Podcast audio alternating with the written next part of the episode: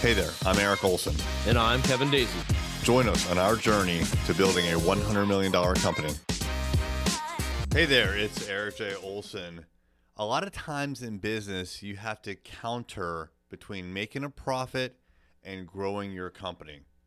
Some companies have the best of both worlds. They can grow very aggressively while still having profits. Unfortunately, at Array Digital, we're not one of those companies. We are in the early stages of growth. And in order to get growth and maintain growth right now, we actually need to cut our profits. We transitioned to be 100% digital marketing about two years ago. And since then, we have started with one person doing digital marketing, and now we have an entire company that is 100% focused on digital marketing.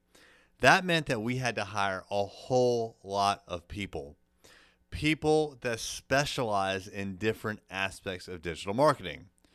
So we had a manager in the beginning, and actually I said one before, but we did have a web developer before. We had to expand to two web developers so that we had some redundancy and we can take on more work.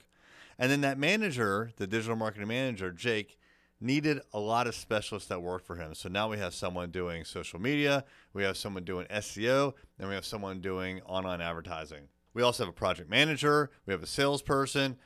We've got people. Now, I say that, but then again, we're also only at 12 people, but we've gone very quickly from one dedicated digital marketing person and a web designer to a company basically of digital marketers. And it's required money. And in order to find that money, we use the profits that our operations generated.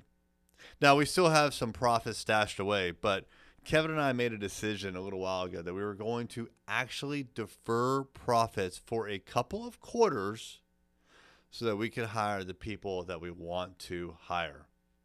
Now, we're still making our salary, but we're not making that extra amount, the profits. So we have decided that we're just going to wait it's more important right now to grow the company to get it to a point where it's a nice, well oiled machine.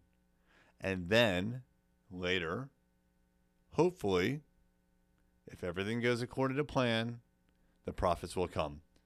Now, the reality is we want profits and we want growth, and we'll get there one day, but right now it's just not the time, and growth is more important. When you are thinking about growing your company, and when you are thinking about taking profits out of your company, you need to really balance the yin and the yang of profit versus growth. Which one do you want more right now? Whatever the answer is, that's the one you have to go for. And unfortunately, the other one probably has to be sacrificed and deferred for the time being. Thank you for listening.